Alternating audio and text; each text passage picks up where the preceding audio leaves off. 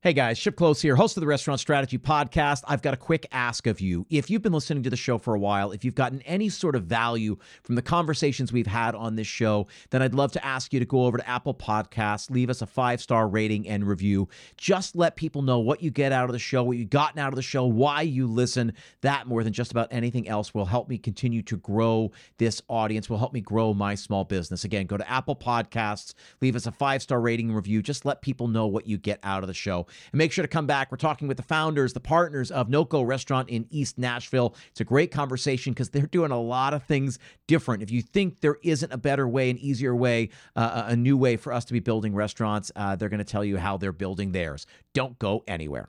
There's an old saying that goes something like this You'll only find three kinds of people in the world those who see, those who will never see, and those who can see when shown. This is Restaurant Strategy a podcast with answers for anyone who's looking.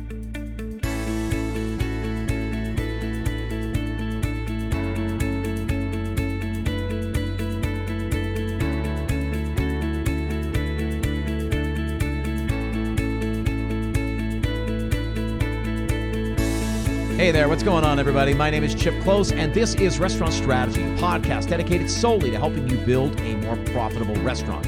Each week, I leverage my 20 plus years uh, of experience, my 20 plus years in the industry, to help you build that more profitable and more sustainable operation.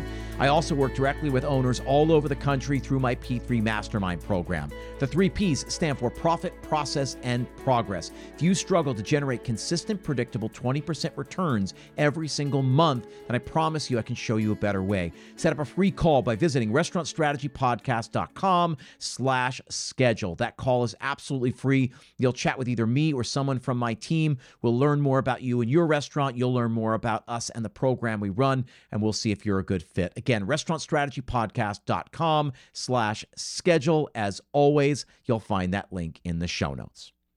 Now, Thousands of restaurants across the country use Kickfin to send instant cashless tip payouts directly to their employees' bank accounts the second their shift ends. It's a really simple solution to a really big problem because, let's face it, paying out cash tips to your workers day after day, shift after shift, can be kind of a nightmare.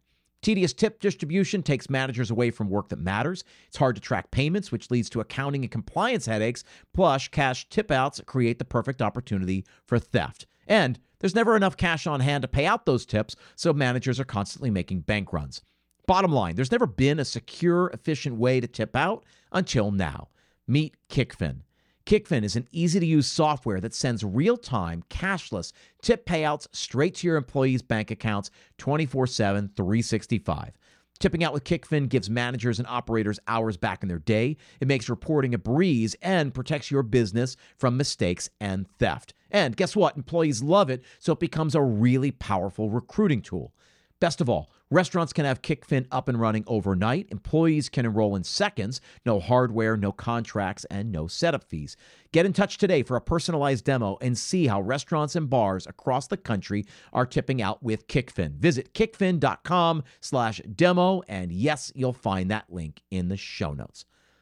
Now, as I said at the top, I've got two guests on the show today uh, the owner and founder of Noko Restaurant, Jon Murray, and also Wilson Brannock, one of the managing partners at that restaurant. They're located in East Nashville. Uh, eh, they're, they're doing things differently. I can't wait for you to hear uh, how they're building their restaurant, how their, uh, their new perspective is making, a, is making a change for the better, I think. Uh, tons of questions that I have for them. Uh, I'm really excited for you to, to chat uh, and, and, for you to hear what they've got going on. Jon Wilson, welcome to the show. So stoked to be here. Appreciate you having us. What's up, y'all?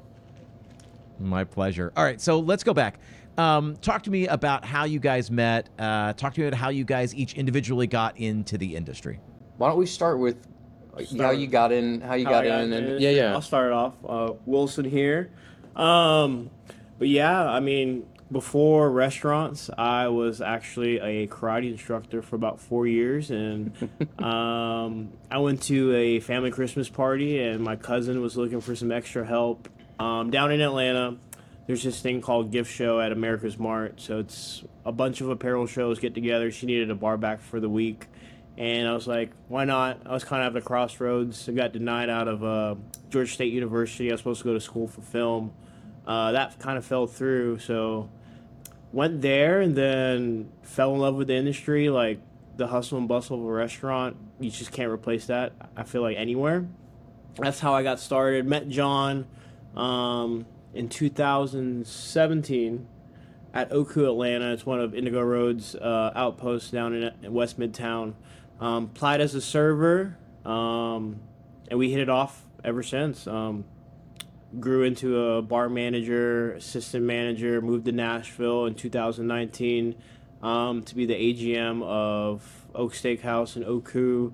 Um, moved to Charleston, South Carolina to be the opening general manager of one of Jon's brainchilds, Maya, within Indigo Road. Um, and eventually becoming the director of operations for the King Street locations um, before coming here. Love it. Film, karate, and then food. I am convinced that almost everyone in this industry takes the side door or the back door or the crawl space. Uh, so I love it. I appreciate that. Um, I certainly took the side door in, so I, am really vocal about sharing my story. I appreciate you sharing your story, Jon. Let me hear your story. Um, so my first job was a dishwasher at Applebee's. My brother waited tables. I was, um, I guess, 18 years old, freshman in college. Was going to a community college. Needed to make some money. My brother said that you need to wait tables. Uh, the app, because I had never served, Applebee's wouldn't hire me as a server, so I started as a dishwasher. Only dishwasher for like two weeks, then was able to start server training. Um, was in the business. That's how I got through college, and then I worked in the music business for a short stint in Nashville, Tennessee. So took a little hiatus, and then after 08 in early 2011.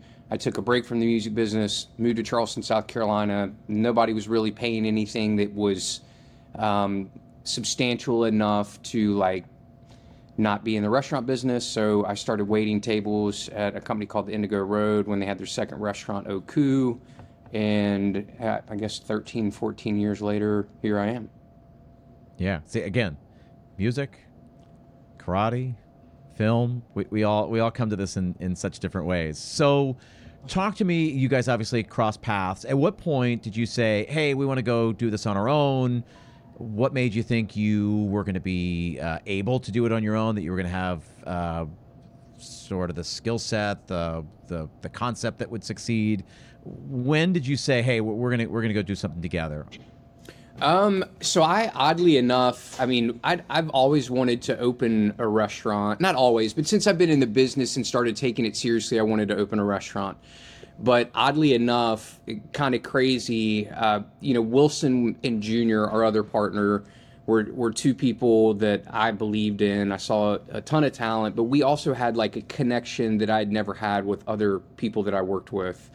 And I had a dream one night that Wilson and I were business partners and that we should open a restaurant. Um, and so the next day, I called him. I'll never forget it. I was on the interstate heading to Raleigh, North Carolina, to the company we used to be with, one of their properties, and I felt like I was asking a girl on a date. Uh, and I said, "Hey, Wilson, I had this crazy dream last night. You and I were business partners. Are you in?" And like without hesitation, he was like, "Let's go." And so the rest is history, and here we are. So listen, opening a restaurant is no easy thing. Uh, I've I've done it. I don't know eight or nine times. Um, I don't recommend it. It's not for the faint of heart. Um, talk to me about this concept. Talk to me about the restaurant that you guys conceived, and talk to me about the concept, and talk to me about why you felt like it had a chance or why it needed its place. well, I, I mean, I think there's it's a twofold thing, right? So, so conceptually, the restaurant was born out of COVID. Was born out of the pandemic. The restaurants were shut down. Um, and so two, three times a week, we would all get together. And because we didn't know like the extent of what COVID was, we cooked outside. We cooked over charcoal, we cooked over wood, we cooked with gas. Um, and I think one night we were all just kind of at the end of the night sitting back. And because Junior, um, who primarily cooks Asian food, I mean, he cooks everything, but it, everything seemed to have this like Asian inflection on it. And at the end of the night, we we're like, wouldn't it be cool to have an Asian wood fired restaurant, something that was more focused on like a fundamental element of cooking. Uh, and so that's conceptually how the idea came about. But Wilson and I really got into this deep, deep conversation about what needed to change about our business, what needed to change inside the four walls of a restaurant, what why people there was obviously as we're all you know familiar with in the business there was like a mass exodus when when COVID happened, and you know everybody was short staffed and nobody showed up to work, and people were working for Amazon and they were able to work remotely and all these different things. So we started going, man, what what's different? Like, what do we need to do differently? And so the the I think the like core of who we are and who Noko is and who Wilson, who Junior, and who I am is like, how do we make this a more sustainable industry? And, and how do we create something where people want to actually be in restaurants and make a living out of it? So, talk to me about how you answered that question. How do you? Uh, I agree with everything you're saying. Um, you know, as we were exchanging emails prior to this conversation, um, there's there's nothing that you've said that I didn't agree with. That's why we're having this conversation. So, how do you how do you do that? How is this restaurant different than every other restaurant? How are how are you how are you changing the mold? That's a really tough question to answer. How is it different from any other restaurant? Um, you know, Wilson and I, we we sat in a conference room at. I had a, a buddy who managed an apartment complex, and he had this big conference room.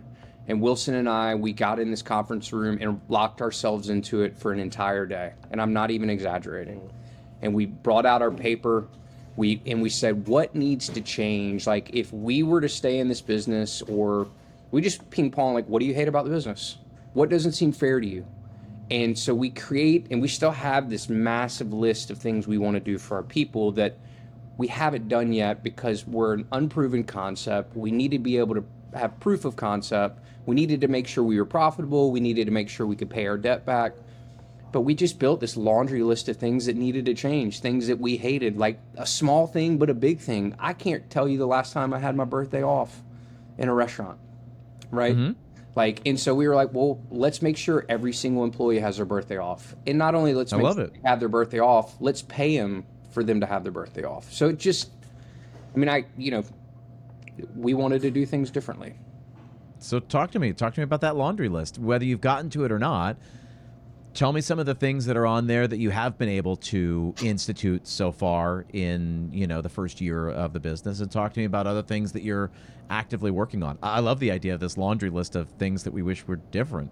Sure. Um i'll go for one. yeah go for it. Yeah i mean um so for for our full-time employees we do uh two weeks of paid vacation every year. The way it works is you get one week after six months and then an additional six months you get another week um, but I think it's really cool coming from the front of house standpoint. Um, instead of, you know, there's companies that give you minimum wage or they bump the hourly up to $10 an hour, and that's not necessarily something, you know, some of the front of house employees are used to making a week. Um, so you're already, you're scheduling yourself a week off, then you've got to save up to take the week off. Well, we're doing a little bit 100%. differently. Um, you are getting an average of what you're paid a week. If you're averaging, let's say, twelve hundred dollars, you will get paid twelve hundred dollars if you're a front of house employee. If you're a back house employee and um, you're a vital piece of the team and you're working five hours overtime, you're going to get an average of your paycheck. Or if you you're playing both sides, you're expoing on the weekend and you're in the kitchen in the front of half of the week, you're going to get an average of your paycheck. It's not going to be you know 40 hours of 725 or 40 hours of $10 an hour it's going to be yeah. something that you, you know you've grown accustomed to making uh, day in and day out. We thought that was important you know I, I, can remember i was front of house my entire life other than the short stint at applebee's. And then oddly enough i was like i want to work in the kitchen. That didn't last long. I was too anyways i it, it just wasn't cut for the kitchen. But whenever like someone say someone would get married and they'd be like, "Hey, we want you to come to our wedding," I'd have to sacrifice a weekend of substantial income. Yeah, I'd have to sacrifice paying for travel, and then I'd come back and I'd have to make up for that lost weekend and that money I came out of pocket. So we thought it was, you know, important that not only do people take time off, but that they don't sacrifice their income during that time off. I mean, listen, two yep. weeks of paid vacation outside of our industry is not unheard of. Agreed. Very standard. You say it in our industry, and, and listen, there's a ton of people that are doing it, but in our industry, people just don't do it. They say they can't afford it. Uh, we take one percent yep. of our our profit, or not one percent of our profits, one percent of our gross sales, and we every single month we transfer that total into a separate bank account. We do that every single month, and at the end of every calendar year, we take that one percent, we divide it between our people and their hours worked, and we help pay for one of their vacations. So not only are we paying them for their time off, but we're helping them pay for a vacation as well. It could be hotels, it could be airfare, it could be a combination of it.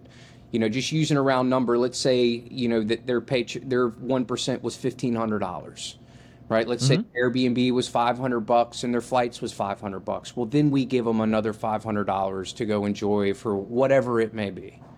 Yeah. Um, we have health, dental, and vision. We also have insurance for them to have access to therapists. It's all virtual. They have no cost associated in that whatsoever. We pay 100% of that. We have a gym membership with a local gym here in town that our employees get a free gym membership. We have a a bi-weekly yoga class. It's called Noko Yoga um, that we do together. That's free to them.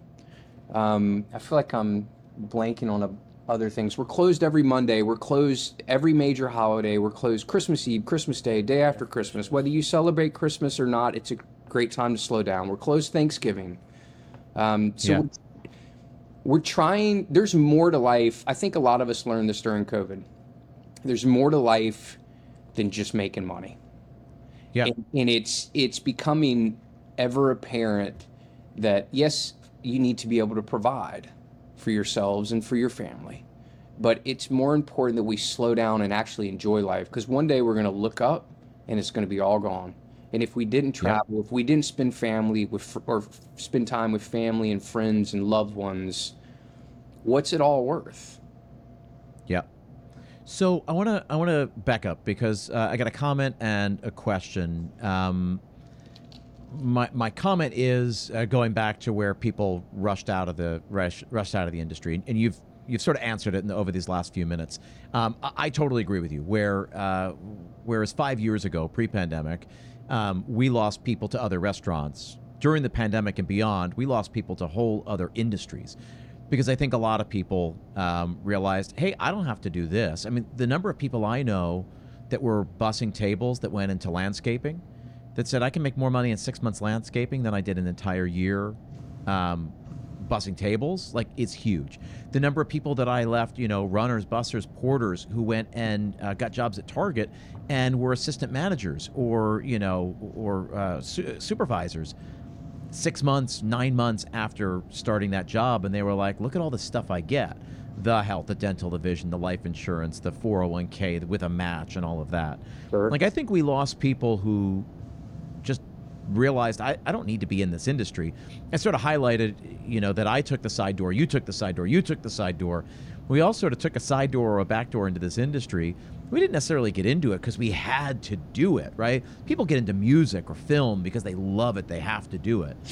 People get into restaurants, I think plenty of people get in just because it was a job. It was a way to get through college. That's what it was for me. It was their first job. It was just the very low barrier of entry. And I think that's my comment.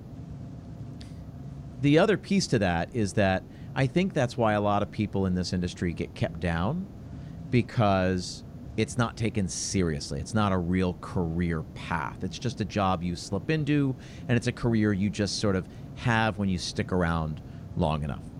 My question to you is all these things you're doing, and I love this laundry list, and I love everything you've outlined so far.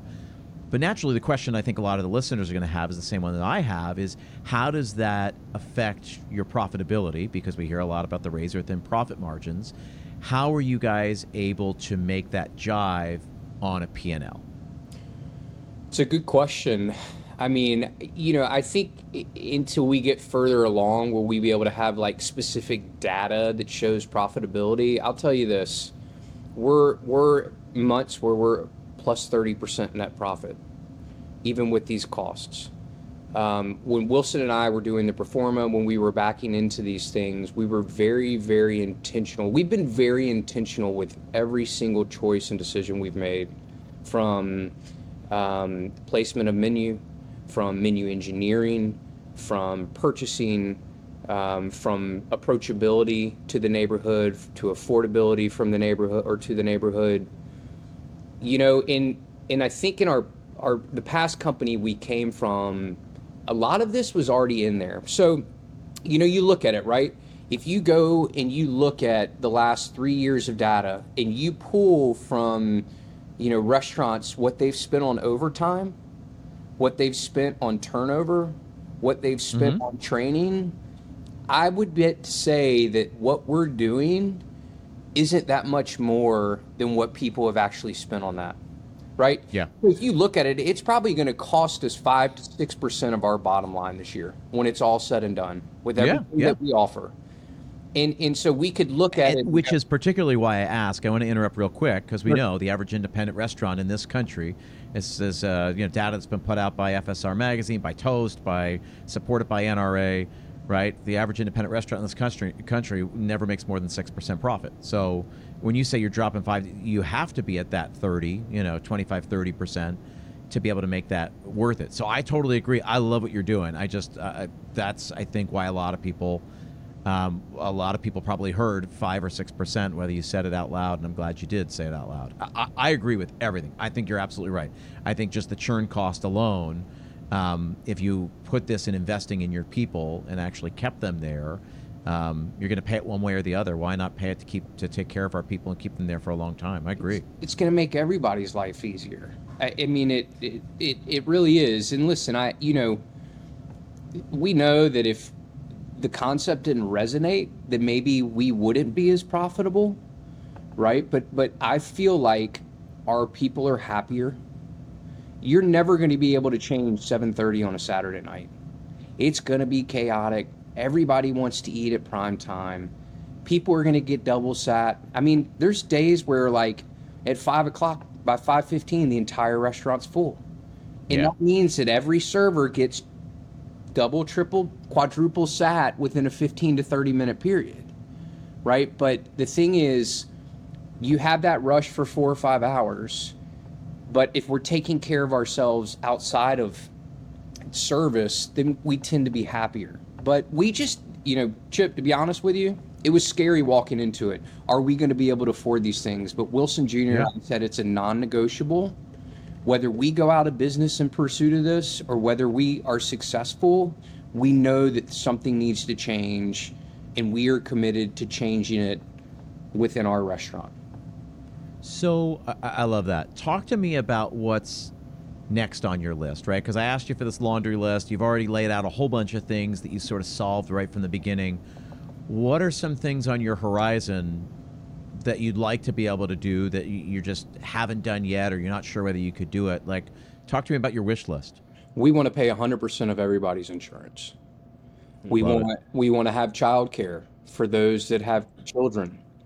Um, I mean, and, and it gets as trivial as like we want people to have access to to go get a massage once a month.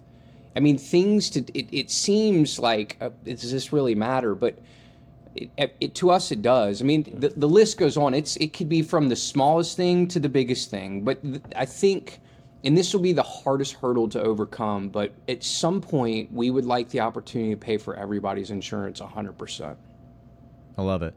I want to use that to launch into the next thing. So I have a question about profitability. It's sort of the the most important word in my life because that's what I do. I work with restaurant owners to help them increase the profitability of their restaurants. Uh, that's the mastermind I run. Uh, that's what I do. I look at P&Ls uh, every day, all day, all the time, uh, and we I find we're talking about it a lot more on this uh, on this podcast. I want to understand how you're what you're doing to achieve such great profits in your place because I think if you can share the insights, um, it's only going to help other people out there. So whatever you can uh, share, uh, I'd love to sort of tease that out. Um, and probably wrapped up in that, you, you guys wrote to me and you said, "Hey, we want to talk about surcharges, and we want to talk about uh, the rising cost of goods." And and sort of the the, the misnomers about those things. Uh, both of those things I would love to talk about, and maybe that's part of the profitability conversation. Maybe that's separate. But those are the three areas I want to make sure we cover while I've got you on the line. You guys tell me where we go first. I think we rewind it all the way before the lease is signed. I think that's where we start. Cool. So Jon and I, we have like ground rules. When it comes to profitability, our P&Ls, and one of them starts before the lease is even signed. This is our first one, but coming from our past lives with the previous company, um, 7% occupancy cost is a comf- comfort zone for us. Anything that kind of eclipses that, we're kind of like, mm, not very comfortable with us. Reason being is because here at Noko, occupancy cost is definitely sub 5%, but that allows you to make decisions on your menu pricing. You can stay affordable to the neighborhood. You don't have to change your concept if things get tough down the road. Um, so it allows you to gives you more freedom to do what you want going forward. Uh, and I think there's a lot of developers um, that are selling you on these grandiose spaces, giving you lots of TI, but you're paying eighteen to twenty five thousand dollars rent, and you've got ninety seats, and that yeah. tells you what you know what you have to charge per person if you get two two turns in one night or uh, one and a half turns a night. So occupancy yep. costs for us sub seven percent. That's something we're comfortable with, and we, you know we talked to a couple of other restaurateurs, and some of their occupancy costs is you know ten to twelve percent. So when you talk about occupancy costs, you're talking about rent, or is that rent and utilities? Rent and sales. How do you? Yeah. So so basically, your your rent, you know, you take your rent and divide it by your sell sales, and that that percentage would give you your occupancy cost. Yeah, sometimes great. Uh, so I agree. I mean, I always I always go. I always used to say, you know, eight percent of uh, of total revenue should be rent, but you said occupancy costs, and I know I have worked with some people, some restaurateurs who feel really deeply that they need uh, rent plus utilities under eight percent. So I that's not, but that's not what you're saying. You're saying we're just rent below yeah. seven. And, and I mean, listen, every operator is different, you know. And also to go back, we we've built our performas on worst case scenario, right? A lot yeah. of people say, "Oh, we're going to do X amount of dollars and we're going to put X amount in the bank." I don't just because we have to borrow money to do these. It's I feel more responsibility that it's to pay it back than I would if it was mine or if it For was sure. Business, right? And so we build our performas on worst case scenarios, what that weekly spin or that weekly number is going to be. And if it doesn't work there, then we don't do it. Yeah, it's that simple. Right. We we also so Okay, so so rule of thumb to keep it below seven percent. What else? You were talking about sort of before you even sign the leases. You're looking at spaces, coming up with concepts. What, what else sort of goes into your mind to keep that P and L in line? Uh, well, we manage our costs daily. There's a, a, program we use called MarginEdge, and we yeah. are such a fan of MarginEdge. We They've do, been a sponsor of this show for the last two years. It yeah. is. I could not speak highly enough of them. They're awesome. I mean, it, it, not only are they awesome, but the program, once you understand it and you use it, it allows you to run your business um, at a, such a high level, and it's so intuitive. It's so user friendly. I'm not getting paid to say this any it, we we wouldn't be able to be as profitable as successful with such ease as we are without that program. So we manage our costs every single day. We do weekly inventories of every single food item, every single booze item. We pay attention to our labor on a daily basis. We know for a fact like where we're going to be within 1 percentage points of all our costs of goods, of our labor, and to the point now where we have a what we call a mess around P&L. Before our accountant gives us our P&L back, we know within 2 points what our profitability is going to be. So I think the biggest thing is like you have to operate your business at such a high level and if you don't, then you're going to throw a 5 or 6% bottom line. I, I love it. This is uh, this is literally what I do for a living. So this is uh, what I help restaurant owners do, so I appreciate that. So just being in total control of it. I always say we, we have to be more proactive than reactive. Um, and and building tools like proformas, like forecasting, uh, using that to generate budgets, yep. so that you can make decisions based on. You know, I always say this, like, ah, yeah, you know, I'll I'll, uh, I'll talk to people and say, well, we had a really bad weekend. I said, well, why? So uh, huge storms, came, you know, came in. It just wiped out all Friday, all day Saturday. I said, give me your phone. Do you have a weather app there? He says, Yeah. I said, So you knew roughly eight days ahead of time that there was a storm coming and that it was potentially going to wipe out all Friday and Saturday. For eight days, Apple was telling you that, hey, look out, and, and that you did nothing to plan for it. You did nothing to overbook your Friday night to overbook. Listen, I, I ran the front door. That's what I did for 10 years. I ran the front door in New York City for Michelin starred restaurants. It's not doesn't take a rocket scientist to look at the weather and understand that 20%, 25% of your book is going to cancel day of or no show. You can overbook by roughly 20 to 30%. So you make sure you're not stuck because at the end of the day, you need to make the revenue you need to make on a certain day. Yep. So I, I, just I find that um, I find that answer so uh, unsatisfying. It's so lazy. So yeah, I mean, building tools and, and creating systems for yourself where you can be proactive, where you can say, hitting revenue targets on a daily basis and say, hey, what do I need to make today, tomorrow, the next day, the next day? What do I need to make next weekend in order to return the the profit that I that I think we need to return to repay debts, to pay our partners, to put food on our own table. So I love it. So just staying really, really diligent. How do you talk to me about how you uh, and maybe it's different for you guys because you guys are all partners here and, and sort of so involved with the uh, the day to day as of right now. But talk to me about how you share those tools or how you help integrate your managers into that to help them to help them be part of the solution we we are an open book. Um, you know, I and, and I can't speak for everybody, but I know a lot of restaurateurs with their managers they do not share their financials. We share everything. We want our people to. The goal is whether our people stay with us for 20 years or our people stay with us for two years, that they walk out of, of our upbringing a better operator, a better leader, and a better person right? Yeah. So we we are as transparent as they come. You can see how much money we put in the bank. You can see what our labor dollars are.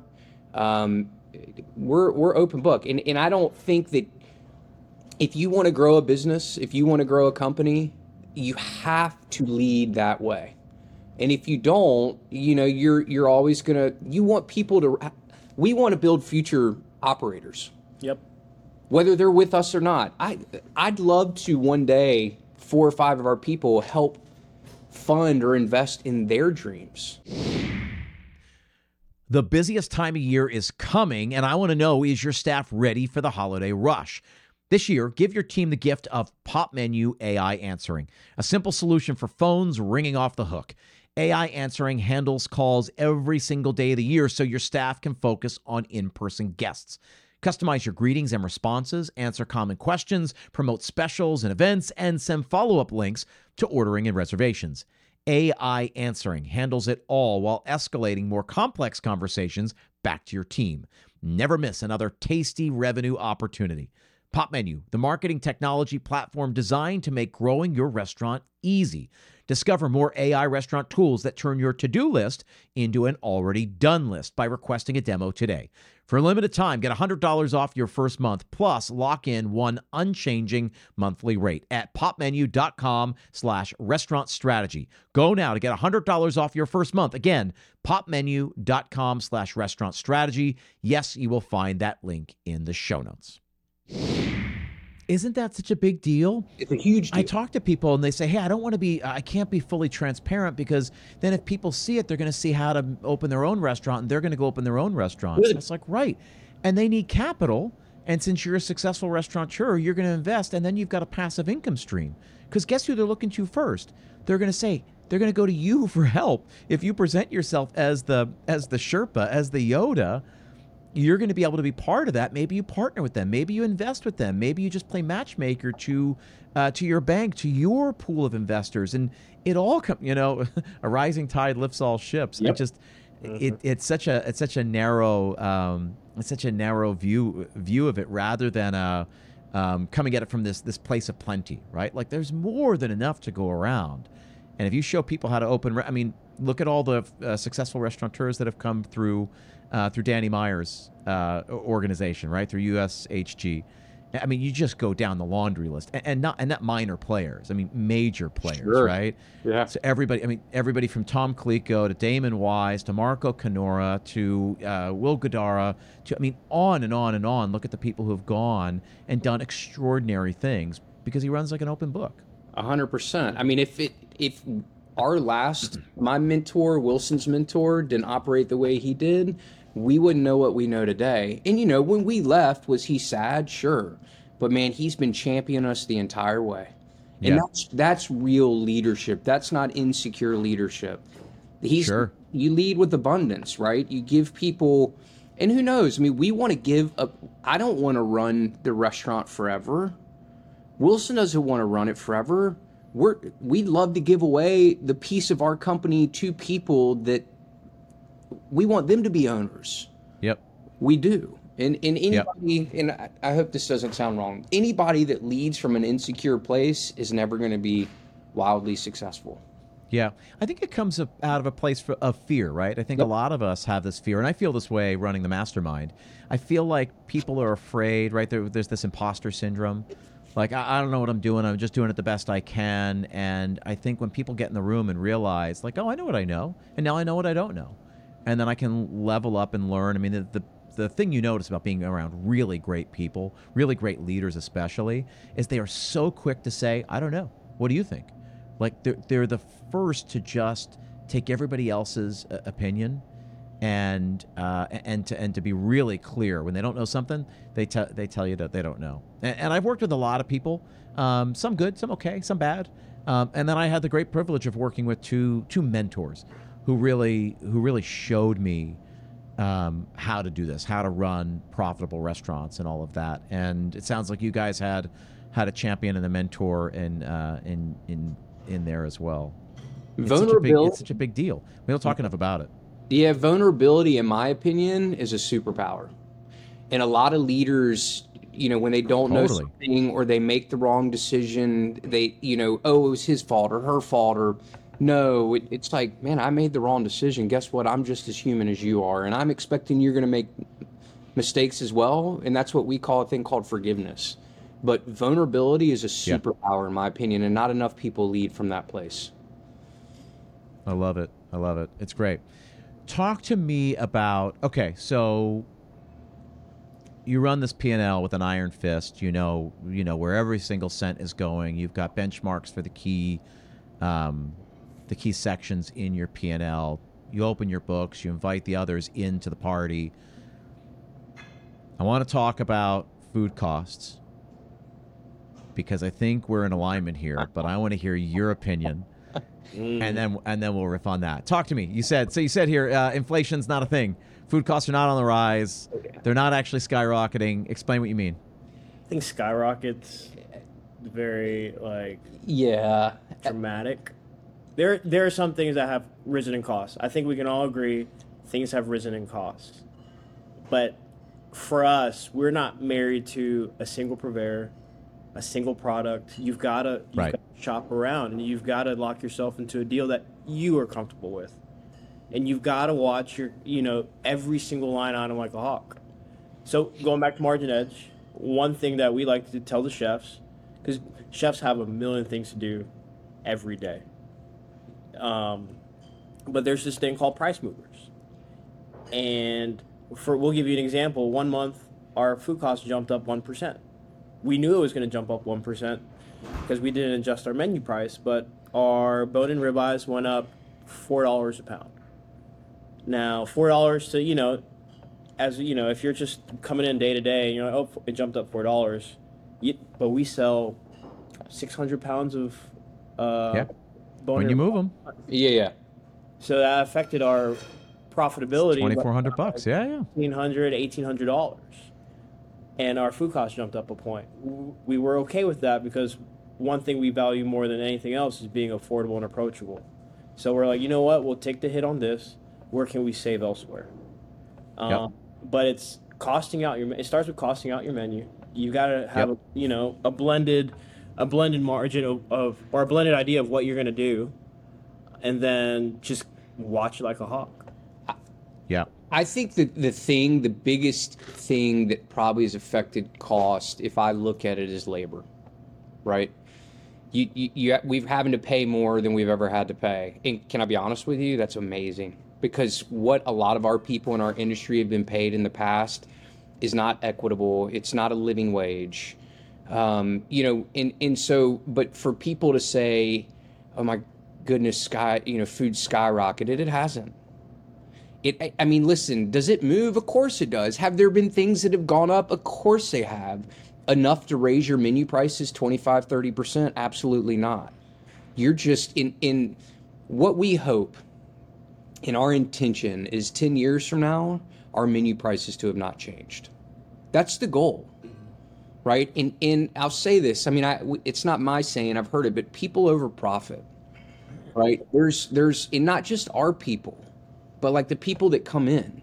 When we're I already believe we're at the start, if not in the the start of the downturn. Things are going to get tougher and tougher. People are going to be very, very mindful of where they spend their money, right? When they go, hey, it's our anniversary, it's our birthday, whatever it may be, mom's mm-hmm. coming in town, where do we go to dinner?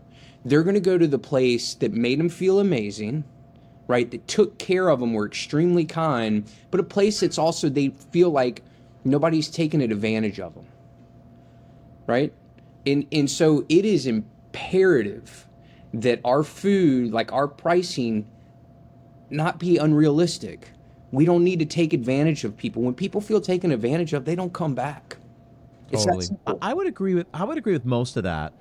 Part of what I feel is that there's something very objective about this. So, whenever I work with my clients and they've got um, a cost of goods problem, I, I love it. I say this is the best problem we can have because there are actually five potential solutions. Yep. Right. We can renegotiate our price.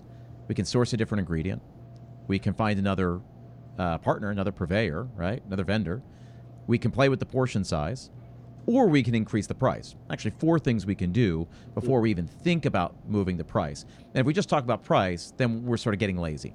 Sure. That's the That being said, you know, that being said, sometimes the price of goods does go up. Of course. The problem becomes for me is when we don't raise the price because we feel like, oh, people won't pay that for fill in the blank, which has been proven wrong time and time and time again. Time again. Sure. Right? DoorDash, Uber Eats, we pay 30 to 40% more for the convenience of sitting on our couch while somebody brings me the food. So people are willing to pay for it in certain circumstances. Sure. For me, what happens is that if we have to pay our people more, then we have to pass some of that cost along to the consumer where where we get into it is that we've got to make it and this is where I agree with you Jon we've got to make it worth the additional cost. Well why is it more? It's more because we're taking care of our people. It's more because the cost of the product costs more right? Sure. and we have to make it worth it in the eyes of the consumer. And I think too often we don't even bother with that part. We right. just we're, we're making food. We feel like oh nobody will pay fill in the blank number of dollars for fill in the blank food item, and and and I think they will. I think they I think they have to. I said this during the pandemic. Dining out is going to get more expensive. I think it has to because it's a handmade product. People grow it, people sure. harvest it, people bring it to us, people prep it, people cook it, people serve it, people take it away, people clean it. It's a people business. What we can't we can't do it as of yet with a whole bunch of robots. There's sure. enough people along every single part of that. So when you say people over profit, I just think it's I think it's all part of the same thing. The other piece that I'll say here, and I always I always feel like I say this, um, is that dining out is a luxury. Of course. Make no mistake. A hundred years ago, people dined out maybe once or twice a year. Mm-hmm. Now we dine out, meaning, you know, outside, you know, food that we that we have made for us, whether it's Uber Eats, DoorDash, we go pick up a pizza, you know, take out pizza, or whether we go out to dinner. We do that on average once to twice a week. Of course. 100 years ago, it was once or twice a year. Otherwise, meals were made in the home, consumed in the home. So, what we do is a luxury. People are coming out to be taken care of. They're coming out for something more than food because they can make food for cheaper yep. at home. They're coming out for something else. And I think collectively as an industry, we have to recognize that people are after something more than food. They're out for better food, more uh, interesting food, um, yep. innovative food, flavors they can't get. Um, they're there because they want to get taken care of. Because somebody like went to school and figured out a great recipe and shopped for us and prepped it and cooked it and is bringing it to us, and later they're going to do all the dishes for us. Sure. Like that's a big deal. Whether that's a Wednesday night where we just want to go out and get something easier, or whether it's a, our birthday and we're going to go blow it out. But dining out is a luxury, and I wish we viewed it as such and priced it appropriately given the fact that it is an indulgence. And I think if we make it a commodity, We're going to get into commodity pricing. It's a race to the bottom. We can never win that, especially, especially again, given that there's so many people along the entire supply chain. Somebody's going to get screwed there. People need to get paid. People need to be supported. It's our community, and therefore, it's got to be passed along. That's my two cents. That's my diatribe. Yeah, I don't listen. I don't. We're not. It, we're not giving away the house, you know. But we want it to be. We want it to be affordable and approachable for guests to come in here because that's going to leave them wanting to come back time and time. Oh, I agree. We're also nestled in the middle of a neighborhood, right? And gotta know so your audience. you've got to know your audience. You got to know what Sure. you know what um, the Doyles want from up the street. Why do they come here once a week and they have been for the last four months?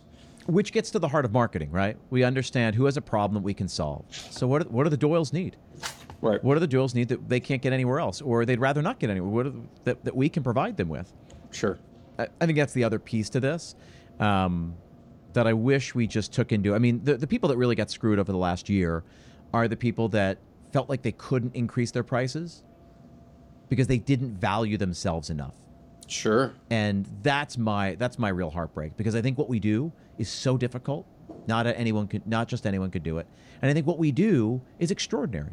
I think it's so important, right? We, we make neighborhoods, right? What's a neighborhood without a bunch of restaurants? Uh, if there's a neighborhood without restaurants, it's not a neighborhood. It's just a group of houses. Right. Neighborhoods, communities are made when people collect, when people, you know, come to a street to shop, when they come somewhere to, to go eat. Uh, We provide jobs. We we sort of you know increase the the value of the real estate. I mean, you know, from a from an economic perspective to a community perspective to a hey, we help people pay for things like you know daycare and, and their car payments. Like what we do is just too is too hard uh, is too hard not to honor and too important not to recognize. Of course. Absolutely. Talk to me. The last section I really wanted to cover here is talk to me about these surcharges. I have views about the surcharges. I want to hear your views on the Um, surcharges. So you know, in in our business model, we don't believe in them. Um, and, and I'm not, you know, listen. There, I think for certain concepts, I think maybe it works. Um, I believe that if you come in to have dinner at Noko and you have subpar service, which we strive for you not to, but if you do, that you should tip based upon that. If you have a server that comes in that is not guest oriented, that doesn't want to take care of someone and is there just to collect a check, how are you? What can I get for you? Water levels run low, don't have refills on your drinks. I don't think that that person deserves to make 20%. Um, so, so we don't, we, as it currently stands, don't believe in surcharges. We, we, you know, and I understand why people are doing it, but we have no intention to ever charge 3% because we help people pay for people's insurance. We never, we, we're going to pay our people and we're going to pay them well, what we think is well. And there's never been anybody in my career other than one person that I've ever said no to on a raise. Um, and there's never been anybody here in these four walls in the short eight months we've been here that have come to us, have asked for a raise, or that we didn't go out and say, hey, we want to give you a bump because you're doing a great job. So um, I personally don't believe in surcharges, but that doesn't mean that my opinion is right. Yeah, I- find it's a slippery slope. That I find if we spend $100 for dinner and we've got, let's say, 7 8% that goes to sale tax, which is a surcharge, one way or the other, right? So it's 7 or 8%, plus another 3% for credit card processing. Okay, we're at 10 or 11, you know, plus 20%, that's now 31, plus a, plus a, plus a. And I just suddenly then we spend 30, 40, 50% above Yep. what our meal cost us, and I find I find it's a really slippery slope um, if we if we slide down there. It's yeah. I mean, it's hard. Listen, I mean it. I, it's a it's a tough climate we we live in right now across the board. It's a tough climate for full service restaurants. It's a tough climate for any restaurant for that matter. Um, you know, there's thousands of choices. There's there's people that are in rent situations that they should have never gotten into. But that's why we've built we build our pro formas on a worst case basis so that Yep. hopefully we we rise above that that we can still be profitable For sure, I, I love it. I mean, I think I think the industry has learned a lot over the pandemic. I think we're learning a lot now coming out of the pandemic, and as it's been sort of wild with labor going, you know, going up, up, up as uh, cost of goods is going up. Um, yeah, and suddenly that five or six percent that most independent restaurants uh, see um, has gotten swallowed up. And if you've got a commodity product, which I, I don't think anyone out there should have a commodity product, we're all extraordinary. We're all interesting. We're all unique, and I think we can go put out unique, uh, unique products. And that doesn't have to be, you know, Alinea. It doesn't have to be Husk. It doesn't have to be something that's sort of breaking the mold, but just saying, hey, this is who I am. This restaurant's a reflection of me and sort of what I believe, and this is a reflection of the community and in service of the community. I, I think. Um, I think I, I spent a lot of time talking about that difference between uh, commodity and luxury. And I think I wish we took a page from that luxury mindset.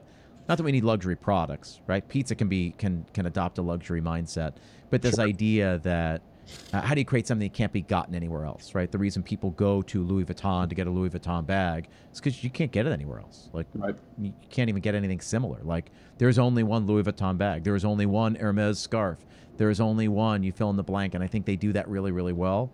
Um, and I think if we did that, if we took a page from that, um, we wouldn't put out a commodity product because I don't know. I can get a spicy tuna roll at a lot of places. Yep. Like, what makes me choose one over the other? Right. The commodity mindset says all things being equal, a consumer will make their decision based on familiarity, convenience, or price. And if we compete on those three things, we lose. Like there's just no way to do it because we need people to go out of their way. We need people to be willing to cross the street to pay maybe a little bit extra because what we do is worth it. Yep. That's my two cents on it. I agree. In, in uh, Harry's Bar, Cipriani, in Venice, he says in there, and it's something that we that resonates with us. He says, "I built a restaurant that you had to go to. You couldn't just sure. stumble upon it. It had to be very intentional that you were coming to have dinner with me." And and I love that because it's like if you provide something that's that good, in that above everybody else, people will come far yep. and wide for it. If yep. you build it, they will come type scenario. which I never, which I never agree with. The, the if you build it, they will come. It's in like the first chapter of my of my book of the the Field of Dreams effect. Because the opposite thing is that there's this feeling of like, well, I know what I'm doing. I'm going to create a great restaurant. All I got to do is build it, open the doors, and of course they That's will come. Not true at all. No. That's usually the connotation it takes, which they won't at all. No. That's but if you build something that people can't get anywhere else. Yep. They've got to go out of their way. They'll cross the mm-hmm. street. They'll go a little bit uh, further than they would have otherwise gone. They'll pay a little bit extra because there's nothing like that in the world. And uh, I think it's really cool what you guys are doing. I think it's really cool the way you approach this stuff. Um, I ask all my guests uh, the same five questions before uh, I, uh, I, let them go. Do you guys uh, you guys down for answering the questions? Yeah. Do you want us to each ind- answer both all of them? Okay. Yeah, we'll we'll in, we'll answer individually. I'll we'll bounce back and forth. We'll uh, I'll moderate here. I'll keep I'll keep the peace. Cool. Wilson, kick it off. what's the last great meal you've had? Ooh, last great meal that I had was Bad Idea in East Nashville. Um, their scallop crepes or money, real good. Chef's kiss, awesome. Uh, Jon, same question for you. Oddly enough, I ate there last night and the food was superb. Bad Idea in East Nashville. Yeah. Awesome, love it. All right, uh, Jon, you're going to take the second question uh, first. What's the last great hospitality touch you've had? That I've received. That you've received the, the most and i don't know if this is my last but this is the one i'll never forget. We were at the modern in new york city. It was a saturday night. There were four of us. It was the host stand was packed. You could tell that they were beyond busy. We walked up said i know this is a far shot that we're ever going to be able to get in tonight but there's four of us. Do you have anything available? The guy said give me just a minute. Five minutes later he comes back. He said we had someone just cancel, cancel at our chef's table in the kitchen would you be willing to sit in the kitchen tonight? And we were blown away. And um, I don't know if he like had some kind of inkling that we were in the business or what it was, but we got to sh- sit in the chef's kitchen in the modern on a Saturday night from somebody that just canceled, and it was they. It's the saying that they we like to adopt here. We're not in the business of saying no. We're in the business of finding a yes. And in that situation, they found the yes, and that that's the it. most memorable hospitality experience I've ever had. I love it. Wilson, what's the the last or or best hospitality touch you had? The last, the last, since Jon did best, I'll do last. The last one that I had was, um, uh, so I go to this spot called SS Gai for lunch. They're in the wash here in East Nashville. They know I love spicy food, and they saw me come in, put my order in. They put a little extra, extra goodies in the, uh, in the to-go bag, and that was the last great touch. That's cool. I love it. Um, great, Wilson. If a genie came down, could grant you one wish as it relates to the industry, what would it be? What would you wish for with your one wish? Um, for some unreasonable guest to give us a little bit more grace. Okay, love that. Jon, same question for you. Man, if a genie was to come down for our industry, it would be square foot. it, it yeah it would be to change um, the perception of what it the public perception of what it requires and takes to work inside of our business Yep, I love that. Jon, what would you tell someone who's about to open their first restaurant? have a great support system have great people by your side because it's not going to be easy Wilson, same question. Everything's gonna happen when it's supposed to. Love that. All right, Wilson, last question. Kick us off here. Um, I want you to tell me about the future of restaurants. I want you to look five years into the future and tell me something you think is coming that others may not see coming. Um, in the next five years, if I can make a bold prediction, um, neighborhood restaurants are gonna take over. They're gonna be the spots to go to, not the grandiose spaces and downtown markets that are 6,000, 7,000 square feet. I think uh, the restaurants that have a great ambiance, great hospitality, and in that sweet spot between three and 4,000 square feet in neighborhoods are really gonna shine. Love it. Jon, I think unfortunately full service restaurants are going to get dumbed down and AI and all this stuff is becoming that people are trying to cut costs and labor's too expensive and it requires too many man hours to do a full service restaurant. Unfortunately, I think AI is going to start rearing its ugly head in a, a people driven business and it's going to make it less personal. You know what's really funny is that I, I, I agree with you. I, I mean, I think I think full service restaurants, um, the majority of them are going to. I think there's going to be something else that replaces them. There's a just like fast casual was born when Panera came out. No, nobody nobody saw that as like a elevated version of of quick service. Uh, but I think there's something else coming, and I agree with you. Here's my pushback on this though, is that let's say a restaurant's got ten servers, right? I got three great ones. I got three horrible ones. I got four in the middle. That I'd rather keep my three great ones. I'd rather get rid of my three horrible ones. And I'd rather work with two or three of my middle ones and figure out who wants to be great. And I can then pay them better. I can support them better. I can, then we have the people there that actually want to be there. Um, and, and I can actually give more to them. Um, then I can make sure that every guest actually gets people who really want to be there. Yep. I see it as not so cynical. I- I see if we do it right, we can actually remove steps of service, let's say, and inject it with more hospitality. And I'm really interested in that, that intersection of hospitality and technology, of actually how we can use technology, not just to cut labor, but to actually make a better experience Sure. because I'm also sort of sick of, you know, like Sally the sassy waitress. Like I don't need sassy Sally to take care of me. Do you know what I mean? Like I don't I don't need to go to a diner and have somebody sassy and like sort of like throwing stuff down at my table, which I have every weekend when I go to a, take my kid to a diner. Like I don't need that. Just give me a QR code or order what I want. Somebody can then bring me my stuff. I don't need people grumbling at me.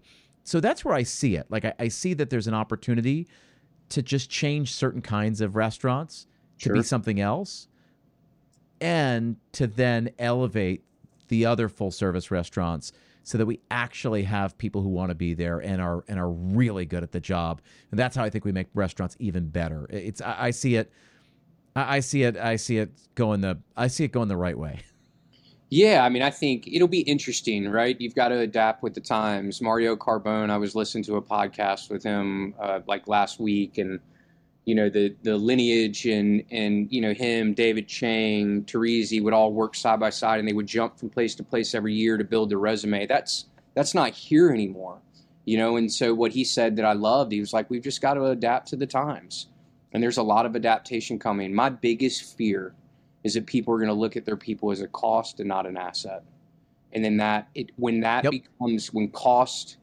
becomes more important than the people then I think that's when a detrimental change could happen. So, Jon, I totally agree. And so, when you look at your people as what it costs you rather than the return on that investment, and listen, in the restaurant industry, we're horrible. We love to say, What's the ROI? What's the ROI? And we're really horrible, pretty much across the board, at actually measuring the return on the investment, like the return on staff development, the return on providing a benefit, right? Like, we love to say it. We love to, you know, ask those tough questions of agency partners and things like that.